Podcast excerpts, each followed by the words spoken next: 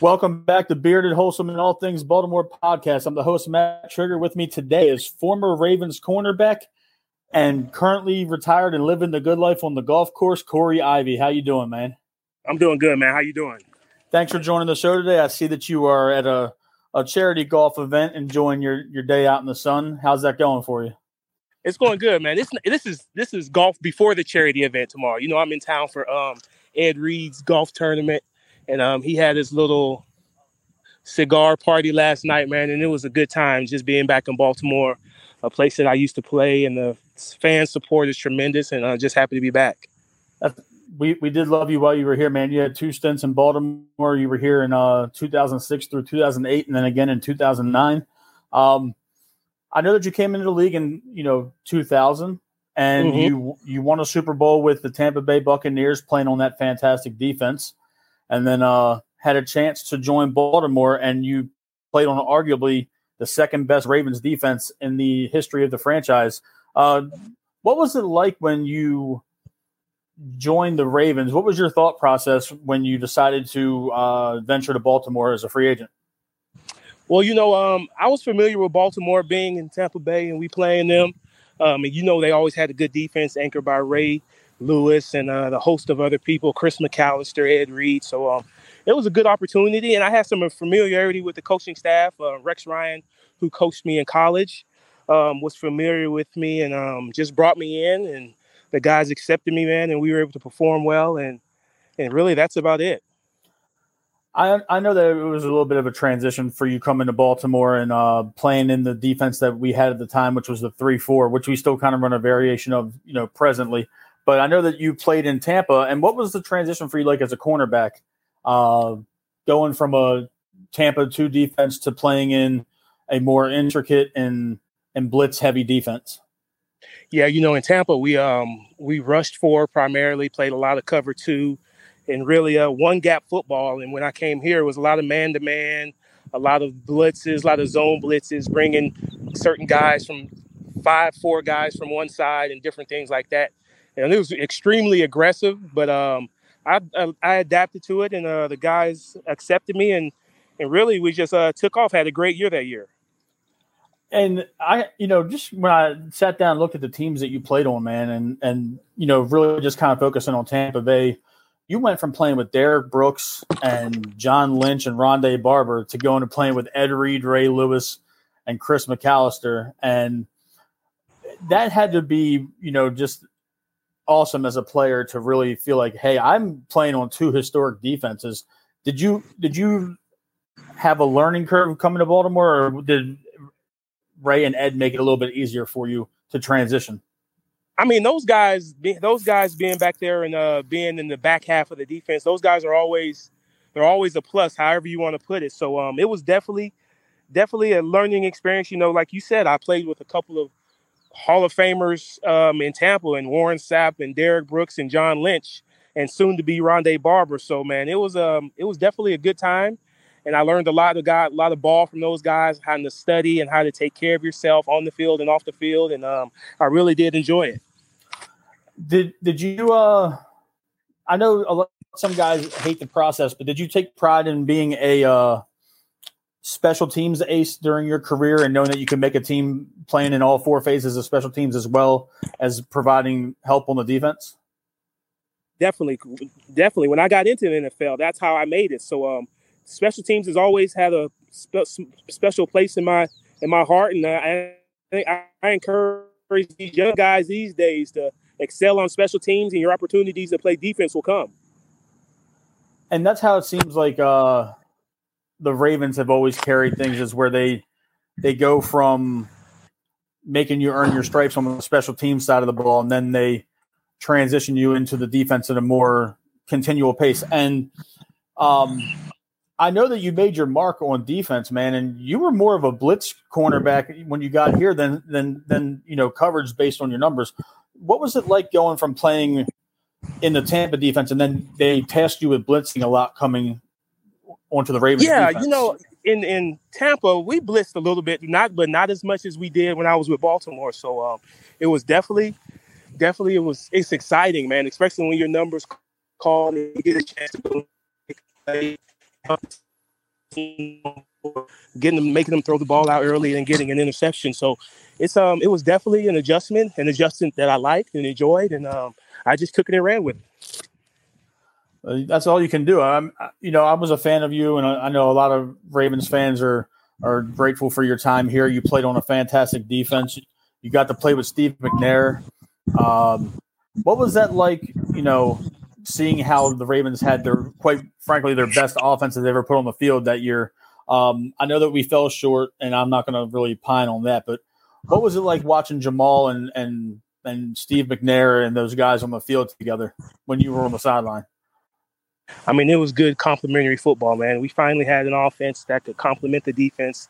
The defense would get some three and outs or set up a score, and um, then they would go out and score. And they could they were very effective at running the ball. So that's uh that was definitely a help for us. And Is your defense is on the sideline and your offense is moving the ball, then that's just that helping the defense um, that much more. I want to kind of ask you, you know, a little bit of off the field when um, when you were brought to Baltimore as a free agent. What what struck what stuck out to you in terms of the city or the organization itself? Like, what what drew you to want to sign here for you know three years of your life because you did sign a three year contract. What uh what made you want to come here other than the the player side? What was it that was there a certain charm to it? No pun intended.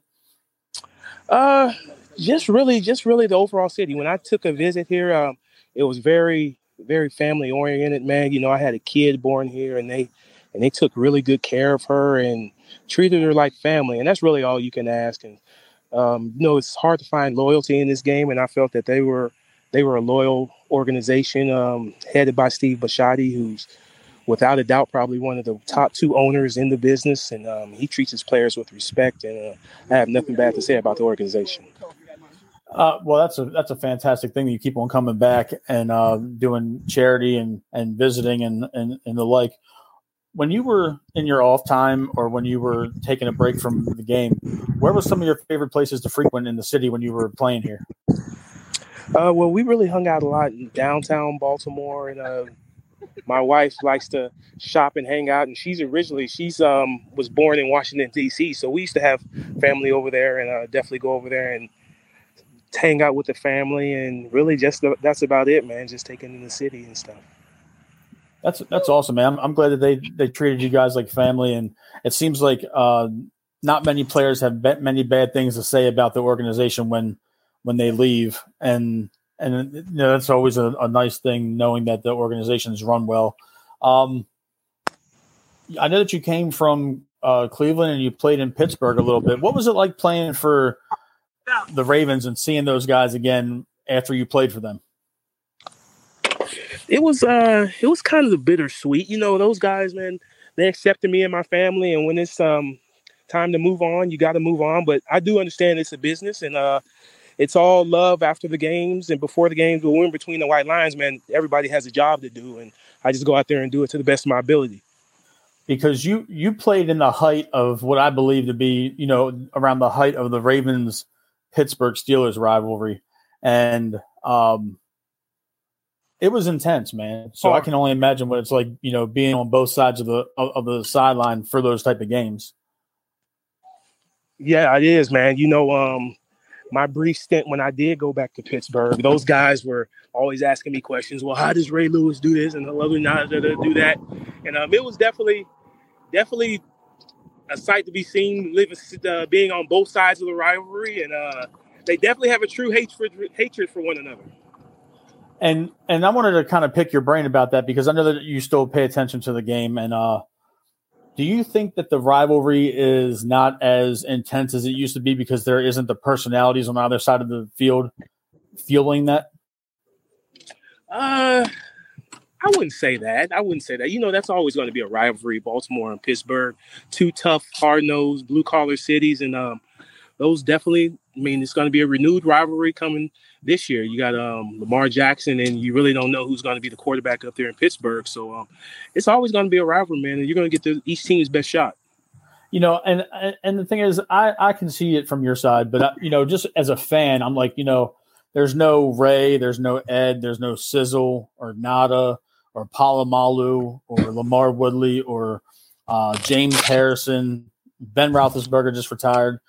You know, so I was just you know wondering the the fact that there's not those marquee guys that really made the rivalry uh, a must see television. I didn't know if it had fallen off in the eyes of somebody that played on both teams. No, because you know what, you can't you can't play the game forever, and they they got some new guys that are coming in there. They've drafted a bunch of good players, and they just passing the reins on, just like the Ravens have. So you know, you know, you got now you got Patrick Queen, you got you got Marlon Humphrey and them guys. So um, it's definitely definitely a renewed rivalry. You're always going to have you're always to have different faces in the locker room each and every year. So you just have to adapt to it. While we're on the subject of the current uh, guys, what do you think about this secondary that they've put together with uh, Kyle Hamilton and Marcus Williams? Add those guys to uh, the secondary that with Chuck Clark and and Marlon and Marcus. What do you think the outlook is for those guys that they can all stay healthy on the field together? Yeah, I mean, um, on paper it looks good, but like you said before, you know, I mean, you never can have. You always got to stay healthy. Healthy health plays a factor in these kind of decisions, and um, hopefully they can having a good training camp over there and gelling and be able to produ- put a productive uh, product on the field and stay healthy and get back to playing good Baltimore defense. Now, you, you mentioned training camp and you mentioned staying healthy. I know that you played here for two different head coaches. You were here for Harbaugh's first year and uh, you were here at the tail end of Brian Billick's uh, tenure. What was the differences in their training camps? Uh, Billick's was definitely more laid back. He let the he let the guys be grown men at the time. You know, Harbaugh getting his first um, NFL coaching uh, gig, he's tried to put his staple on there, and it was uh, it worked out. And we were a tough, hard nosed team. It was a it was a dreadful training camp. We were just talking about that today. It was a dreadful training camp, and uh, he got he made us a lot tougher, made us a lot more physical. Um, we called it bully ball, so it was uh, definitely definitely eye opening. Wow. So I mean, by that time you hit John Harbaugh's camp, that was your eighth year in the league, and I'm pretty sure going through the camps that you went through with Billick, and then you're like, this is hell, you know. So yeah. so I'm sure I'm sure that you know played a, a part in in the the toughness of the team overall, which you did state. But I, I, was I was always curious because not many guys played for both Harbaugh and Billick. There's maybe a, a, a dozen at the most, and Harbaugh runs a notoriously tough camp, and it seems like he kind of pulled the reins back this year. You know, based on all the injuries last year. But um, I wanted to kind of ask you, man, what, what do you think of those uh, foam helmet uh, toppers that they got now in training camp? Yeah, those were a topic of discussion, and um, I mean, if if I was probably wearing one of those, I would probably lead more with the head with that helmet on, knowing that it is cushioned. So I don't know if it's going to be a pro or a con, but um, it's something that they have to abide by. It's a league rule, and and uh and and that's that's really about it. Hey, uh, you know, it just looks crazy when I'm watching camp, you know, reruns after I get off of work, and I'm just like, I know for a fact that a lot of these older guys probably detest. You know, I mean, I, I get the the safety with the concussions, but that's just a that's a that's a, a wild looking item on top of the helmet. Yeah, it's like a big battering ram. Um, it's definitely, it's definitely um, definitely something to get used to. I've seen it in college football, but this is the first year I've seen it with the pros. Yeah, that's that's a, it took a little bit of getting used to. Um, so you you played with us again uh, in 2009 after you left in 2008. I know that they kind of did like a little bit of a purge of the roster. Um, you came back when Lardarius Webb got hurt. How did that? Uh, how did that work out for you? Were you were you on another team's like practice squad, or were you just kind of no? Know, I was I was yeah I was just training at home, getting ready for the season, and uh, when he did get hurt, they called me. I came in and did a workout, and uh, the rest is history. And I mean, you were a, a solid contributor to the team, and you know we you know, we enjoyed having you as a Baltimore Raven. All these years later, you're still coming back to the team. It shows how much you know there's a mutual love there. Um, I know that you played in you know a couple other leagues and stuff like that, and, and to keep your, yourself uh, sharp. So put what was it like stepping away from the game? What did you What did you get yourself into once you decided to step away? And then try to. Well, I, um, yeah, I, I working with guys, getting ready for the combine and um, different things like that. So uh, I'm, I'm it's definitely definitely keep me in, involved in the game and just really um, showing the younger guys um, what it takes to achieve, hopefully, their dreams of playing in NFL. Do you fi- do you find that you're getting guys that are more athletically sound coming to you as opposed to when you were coming in? Do you feel like the athletes are a little bit more advanced when you train them for the for their workouts? No, I wouldn't say advanced. I would say um, coddled, maybe. Wow. Okay. And they're uh, they're they don't take constructive criticism very well. So um, they've been told. We were talking about this again earlier. They've been told all their lives how they've been this and that, and been given. It's it's uh the transfer portal is a perfect example. Um, guys are running from the competition. I understand that if there's five different quarterbacks, but you made that decision and go in there compete and made the best man win. I, I, the transfer portal is just a crazy concept to me. It's pretty much like a mulligan for recruiting all over again. If you ended up choosing someplace that you didn't, that you ended up not having, you know, to be able to work out, it's like you can just go pick another, you know, Power Five conference school, and right. some sometimes you don't even have to sit. You just go play again, and it's like I feel like it's it enables these kids to follow the coaches that recruited them if they get fired mid, uh, mid, you know, in their from their contract while these kids are in their four year degrees. Yeah, it's uh, it's definitely a wild world of sports right now, and uh, especially in co- collegiately. So uh, I just guess you have to adapt with it and uh, try to make the right decision from the jump. And uh, if not, then I guess you can transfer and go see if the grass is greener on the other side.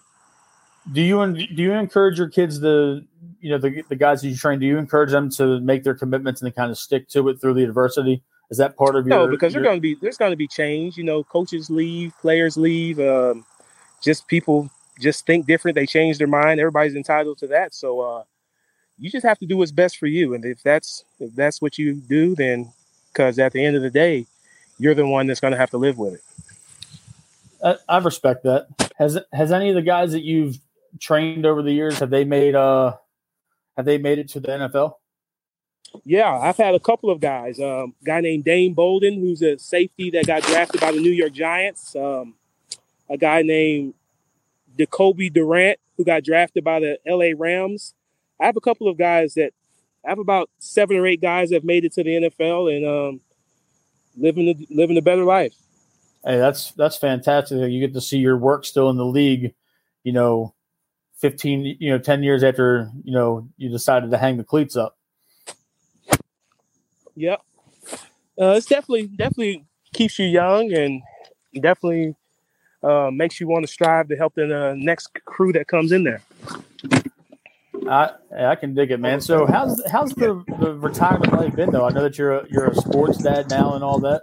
Uh, how's life, and you know, you know, knowing that you don't have to put yourself through the torture anymore? Yeah, I mean it's um it's good. You know, I got a couple of businesses that I have in Tampa, Florida. Uh, that's where I live at now, and um, just uh, just taking it one day at a time, man. Get to go to all my kids' sporting events and teach them to look adversity in the face and and really it's never as bad as it seems and just teaching them life lessons that sports will teach them. That's fantastic, man. You want to plug your businesses before I let you go? Yeah, man. If anybody's in the Tampa, Florida area, Green Tiger Tampa, uh, we do exterior, commercial, and residential real estate. Um, cleaning service is uh, fast and effective, and and the roofs last for three to five hours. And um, log on to tampatiger.com and, and book an appointment. Free consultation. There you go. Thank you, Corey. I want to thank you for coming on, man. It was a pleasure talking to you. Uh, thank you for taking some time out of your golf game and uh, be safe and have a great time tomorrow, man. I appreciate it. Thanks, Baltimore.